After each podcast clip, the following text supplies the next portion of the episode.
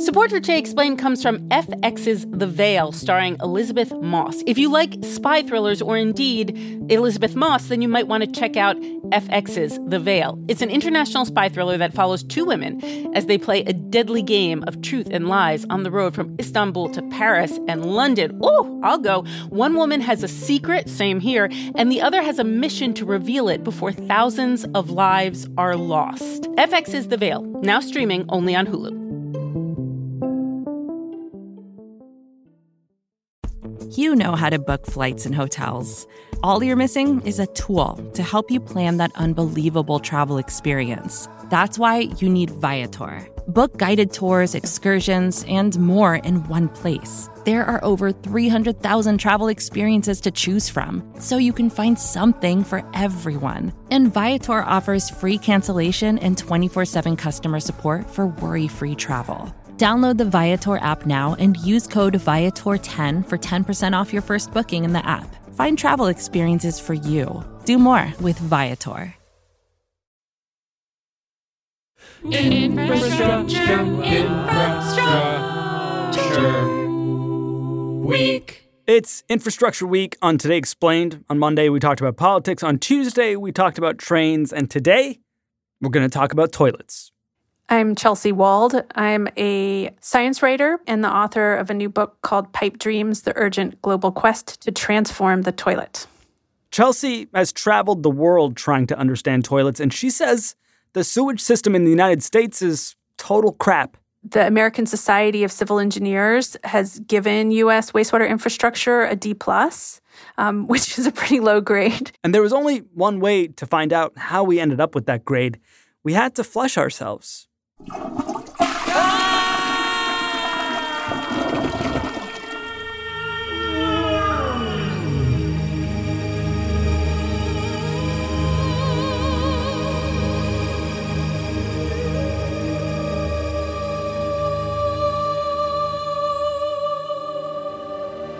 The water will come out with the flush of the basin and, and go into the um, toilet bowl and push us out through the pipes and down into the sewer, where we get added to all of the wastewater that's coming out of the house.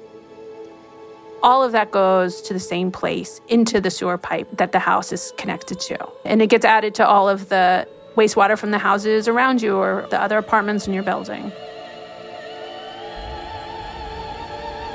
One of the things that happens is that people flush things that they aren't supposed to flush, or they put things down drains that, aren't meant to go down the drains. So, one of the big problems that many sewer systems are having at the moment, especially older sewer systems, you know, that really can't handle this, is that people are flushing items that are labeled as flushable, but actually don't dissolve in the water. Wet Ones Moist Towelettes. They're convenient because they pop Johnson & Johnson dental floss every day. Nothing gets the plaque between teeth and under gums better. Then I got a hint. Girlfriend. Playtex tampon, she said. what a difference. Trojan Man. What are you doing here? I'm here for her pleasure. For what? Trojan Her Pleasure condoms. They're new, uniquely engineered to satisfy a woman's anatomical sensitivity. Some of it, you know, you would think is flushable because you flush it and it goes down, or even it may even be labeled flushable and it seems like toilet paper ish. Well, that will go down and can snag on rough parts on the sewer, which is especially a problem in older sewer systems. Massive buildup of waste is causing a major stink in London's old Victorian sewer. And then that can mix with fats, oils, and grease that people put down the sink. So, say we're in the sewer and we're flowing by a restaurant district. We have the meat. place with a lot of fast food joints, and they don't have the grease interceptors that they're supposed to have in their restaurants. And someone just puts this oil from the fryer down the drain, and it goes into the sewer, and it all can start getting mixed up together. It can all kind of start accreting, and, and it can turn into a fatberg, like an iceberg but made of fats. Me fat fatberg. Me oiled fat plus wet wipes. The wet wipes are part of what kind of binds it together. And a fatberg can have like a lot of different consistencies. It can be very kind of goopy, or it can actually get really hard, like a rock. And it can grow and grow and grow. To break up the chunk that weighs as much as 11 double decker buses, workers are using high pressure jets and doing the rest by hand. It has to be cleaned out because this actually just becomes an enormous sewer clog. But me like it here. When you have a big sewer clog and the water can't flow through, then you get backups into people's basements or coming out into the street. And that, you know, that's increasingly a problem. It's costing cities tons and tons of money every year. Thames Water workers say they clear 80,000 blockages from the system every year at a cost of over a million dollars a month. And that's, of course, costs that get passed on to the ratepayer.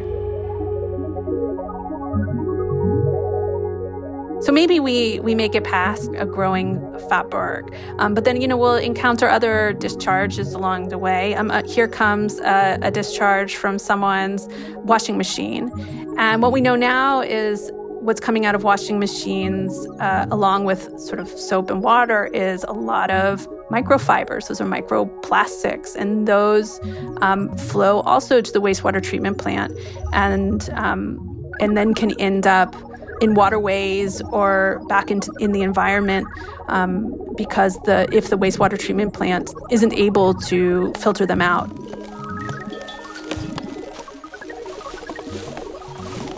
You know, as we flow along, we might encounter an industrial discharge, maybe from a manufacturing plant um, upstream of some kind. You know, they're also allowed, in many cases, to discharge to the sewer, um, and out of those can come various chemicals, some of them regulated, some of them unregulated. Um, of concern most recently have been the class of chemicals known as PFAS. My full name is per and polyfluoroalkyl substances. The people who created me in a lab call me PFAS for short. Which are sometimes called forever chemicals. You can find me in stain protectants or non-stick cookware. I keep your clothes sharp and your pans pristine. And those have made it into the sewers. Those are new chemicals, wastewater treatment plant technology isn't designed to handle. That's becoming an increasing headache for for utilities and troubling for people who are worried about these chemicals in the environment and their effect on human health and on ecosystems. And then, you know, we're floating along. Everything's, you know, kind of okay. We're dissolving in the water. And uh, it starts to rain. And this this could be a problem depending on the kind of sewer system we're in. Some sewer systems, um, many of them, especially um, older sewer systems, um, on, for example, on the East Coast in the US, are combined sewer systems. And that means that they combine all this wastewater from households and businesses with stormwater. New York City streets underwater, cascading into subway stations. Drivers stranded on a flooded expressway rescued by a police barrier truck. In Philadelphia, heavy rain and, and even in some places, a little bit of rain can then start to overwhelm the system. And you don't want to do that because if you send too much water to the wastewater treatment plant, it will overwhelm the plant and then it can't do its job. And so these older systems do what they're designed to do, which is discharge some of the extra water that the plant can't handle directly into rivers or local water bodies. And so the sewer starts filling up. We start kind of moving faster and feeling, you know, feeling very full. and, um, and we get to the pipe that's supposed to take us to the wastewater treatment plant, but you know this time it's not meant to be, and we're discharged into the river.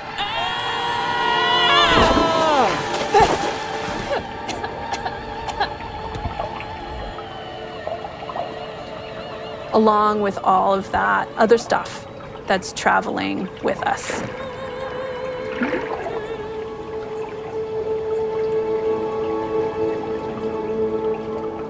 So it's you, me, some dental floss, some sewage, some stormwater, and some microplastics and some forever chemicals flowing out into the river and eventually some ocean. Yeah, floating away. I gotta ask this doesn't seem ideal. How do we get to the point where this is the best we can do with our toilets and sewage today? I think of toilets as a paradox because they are kind of miraculous, right? I mean, before toilets, cities were regularly hit with terrible outbreaks of diseases like cholera and typhoid fever. And toilets and the systems that they're attached to helped solve that and create the healthy cities that we live in today. And basically, what happened was, roughly speaking, the flush toilet was invented and you know that along with some other developments meant that that wastewater in cities became a problem. So sewers had to be added to that. And london built kind of this model comprehensive sewer system that then took all of this waste out of the city and, and other cities followed that lead.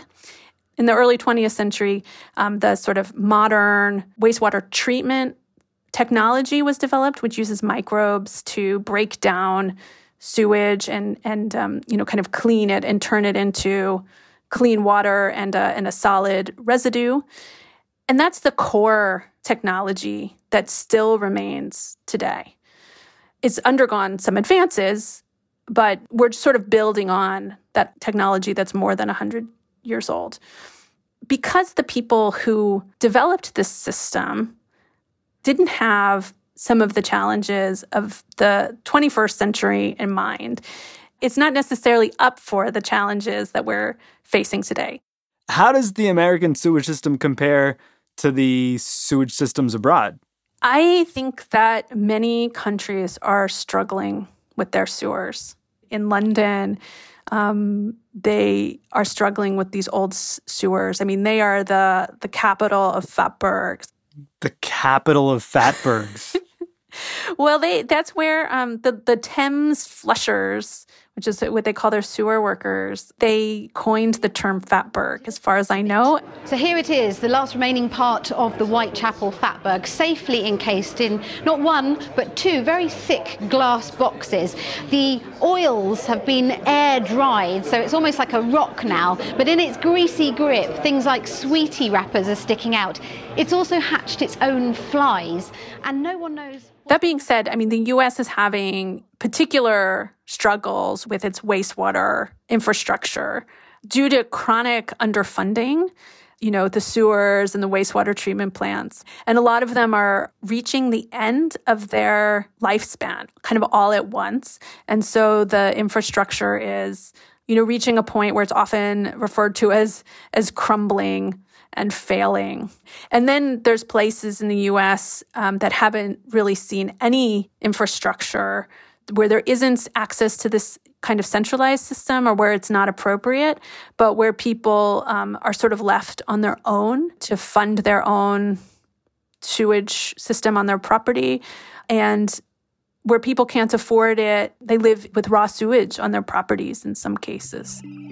How do you think you make people care about this. I mean, people probably care a lot more about the cosmetic aspects of this issue what their toilet looks like, how it functions, how it makes them feel. And, you know, once that flush happens, no one gives a shit. As soon as people are living in their own sewage, they're really going to start to care. You know, if you start having regular backups of sewage in your basement or sewage on your street, you're going to care. So, um, the question is, you know, can we make people proactively care about the toilet? Um, and, and right now, we're just missing a lot of opportunities to make better use of these systems. Everybody poops. We all use toilets. So if we make toilets better, we can really make everybody's lives better.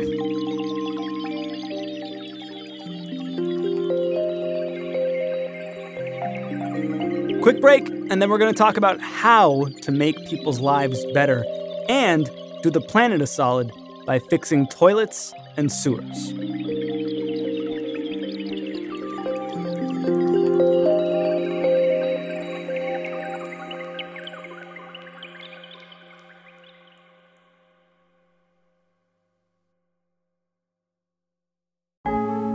Support for Today Explained comes from Mint Mobile. Big improvements can make your past behavior look absolutely wild, says Mint Mobile, targeting all of us personally.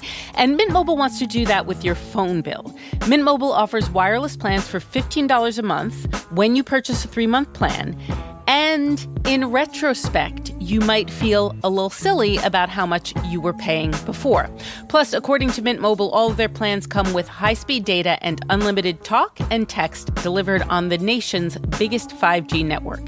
You can get this new customer offer and your three-month unlimited wireless plan for just $15 a month by going to mintmobile.com slash explained. That's mintmobile.com slash explained. You can cut your wireless bill to $15 a month at mintmobile.com slash explained. $45 upfront payment required. Do the math. That's equivalent to $15 a month. This is for new customers on their first three-month plan only. Speeds are slower above 40 gigabytes on this unlimited plan, and additional taxes, fees, and restrictions do apply. See Mint Mobile for those details.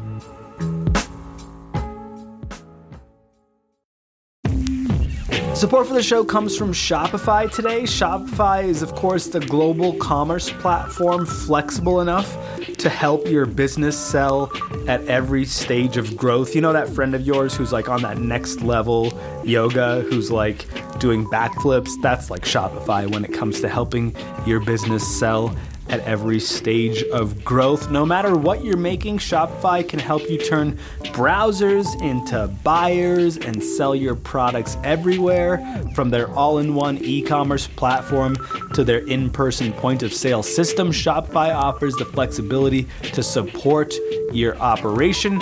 And right now, they're offering Shopify Magic, an AI powered helper created to give you a little boost and help you stress less and sell more. Sign up for a $1 per month trial period at shopify.com slash explained.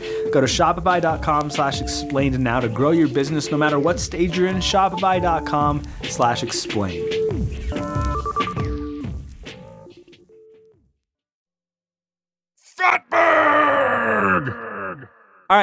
America's sewage system once saved us, but now it's basically crap. We've got fatbergs and forever chemicals in the stew, stormwater overflowing our systems. We need to fix it, but we've got to be proactive, which is historically tough. Scott Berry's with the U.S. Water Alliance in Washington, D.C. They're all about trying to fix this. And, and Scott, you have hope we can get the job done? Sean, I, I got to say, I've been doing this a long time, and I think I have more hope now than I have in the last decade. I mean, the attention that the pandemic has brought to issues around water and wastewater has uh, has really resulted in some like new and and really increased attention um, by folks uh, like the Biden administration and Congress. Uh, and between the you know the large COVID relief packages that have already passed, and you know the potential large infrastructure package that's kind of taking shape right now, uh, things are on the table now that never would have been on the table uh, like a year and a half ago, uh, and the dollar amounts that have that are on the table now uh, for solutions uh, would have been like laughable a year and a half ago. Um, so I'm hopeful that like there's this unique political moment right now to affect some real change in the water sector. Hmm. Like the fact that you have folks like the president proposing 111 billion dollars for water infrastructure improvements is, is a humongous step in the right direction and something like uh, my organization and others have been working on for decades. So the Biden administration sounds game to spend a lot of money on these issues. Have they been specific about how they would spend said money? So the Biden administration has definitely been uh, interested in spending a lot of money on this issue, and I know they have. There's some specifics in that, like they want to spend something like 45 billion dollars on like replacing all lead service lines, and then another 56 billion uh, that would be set aside for modernizing water systems, and then another 10 billion on top of that for addressing things like PFAS and, and rural water concerns. But even amongst that largest chunk, that, that 56 billion for modernizing water systems, there's not a ton of specificity uh, in the American Jobs Plan, which is what I'm talking about, about what breakdown between drinking water and wastewater, how that money would get to uh, you know local governments, whether it's through some existing mechanisms that we know, uh, or whether it would be some new kinds of funding. And then all of that gets filtered like a telephone process through Congress, and you know what we're going to end up with may not look a whole lot like what the president proposed earlier this year. Well, it sounds like you've been thinking about this for years. What would you recommend to Congress, to the Biden administration, to tackle wastewater specifically? If I had the power, I would dramatically expand and diversify a lot of the federal funding for water infrastructure. And I would embed equity in wastewater decision making through the whole process. And then, like, I suppose the third thing I would do is really we need to get serious about climate resiliency in the water sector. And I imagine most people have no idea what you're talking about on any three of those fronts. So, why don't you further explain? So, I, I think the first thing you said was you would diversify federal funding for water infrastructure. W- what does that mean? Just diversify who's getting the money? it's both expanding and diversifying, right? So like the gap between what we're spending on water and wastewater infrastructure and what we need to be spending just to keep pace with the requirements and things like the Clean Water Act and the Safe Drinking Water Act, that was about $81 billion in 2019. So that's a gap and that gap will continue to widen. And as a percentage of all of the spending, the feds have kicked in less and less. You know, you know, 40 years ago on wastewater, they were picking up the tab for almost a third uh, of our water projects, and now it's about 4%. Like this has shifted the burden dramatically from funding water uh, or for funding water rather, almost entirely to local governments. Hmm.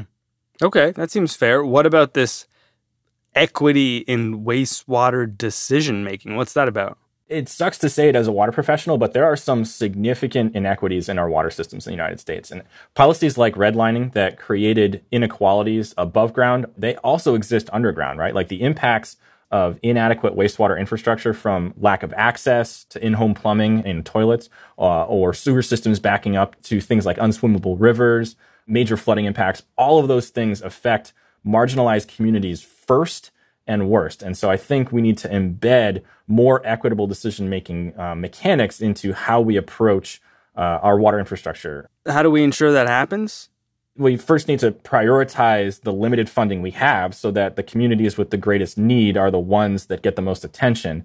Um, that's not always the case. And then I think the third thing you, you proposed, uh, developing climate resiliency, probably is the most self explanatory with all the hurricanes, flooding we're experiencing. We are seeing what? A lot of wastewater spillage into our bodies of water? I think there's a larger issue, right? Like we need to stop thinking about climate policy and water policy as totally separate animals, right? Like climate stress is so often felt as water stress, and climate change uh, makes every problem in the water sector worse. Uh, we need to be equitably planning for these sorts of disasters and improving our post disaster recovery efforts or thinking about how we mitigate future impacts and what the role of the water sector is part of that is involved in the funding thing that I was talking about in my first priority, sort of like investing in resilient water systems, but not foisting the burden of investing in those resilient water systems back entirely on local government, uh, like has been the trend over the last several decades. All of these issues you mentioned, Scott, seem sort of intertwined and hard to tackle in such a big country. We've got places that are dealing with floods, and then we've got others dealing with drought. And on top of that, you know, either one has marginalized communities that might bear the brunt of climate change. Where do we begin? I think this is a big opportunity to potentially rethink how we do water and wastewater systems in this country. A lot of these things are designed for um, the start of urbanization that happened, you know, in the early 1900s. Uh, and I think we need to start imagining different systems, right? Like I think that that model of like deeply centralized um, water and wastewater treatment and distribution works for the majority of the country. And you know it worked for a really long time. But there are a lot of communities in this country. You know there are over 2 million people in this country that do not have uh, regular access to hot and cold water or a toilet. And that's a lot uh, and they're in all uh, parts of this country. They're concentrated in pockets. In rural Alabama, the UN's expert on extreme poverty witnessed firsthand what residents have been dealing with for years. Uh, in the Black Belt, in the South, open pools of raw sewage sit where children play. It's often flushed back into people's homes, and hookworm, a parasite normally found in sub Saharan Africa, has been reported in shocking numbers. The border colonias along the Texas Mexico border. So, if there's water flowing here, and it hasn't been raining, then that means that this is basically raw sewage, untreated sewage. Or, uh, you know, in places like the Navajo Nation, where there are some significant water and wastewater kind of infrastructure challenges. In more than a third of the homes, the taps are bone dry. We don't use the sink because there's no running water. Not a drop. Yeah. Our preference for these sort of centralized systems uh, means that those places oftentimes get left behind because they're really spread out. And so, you know, that would require like a tremendously large system for a very small amount of people. Or they're in places like rural Appalachia where the tremendous amount of mountains between the different communities would require a huge amount of power and effort to move water and wastewater between these sorts of places to a sort of centralized point. So I think we need to start thinking more about how uh, we invest in technologies or create priorities for existing technologies that help us decentralize some of these systems or create uh, more water reuse systems or think about what the systems of the 21st century should be rather than continuing to build the systems of the 20th century.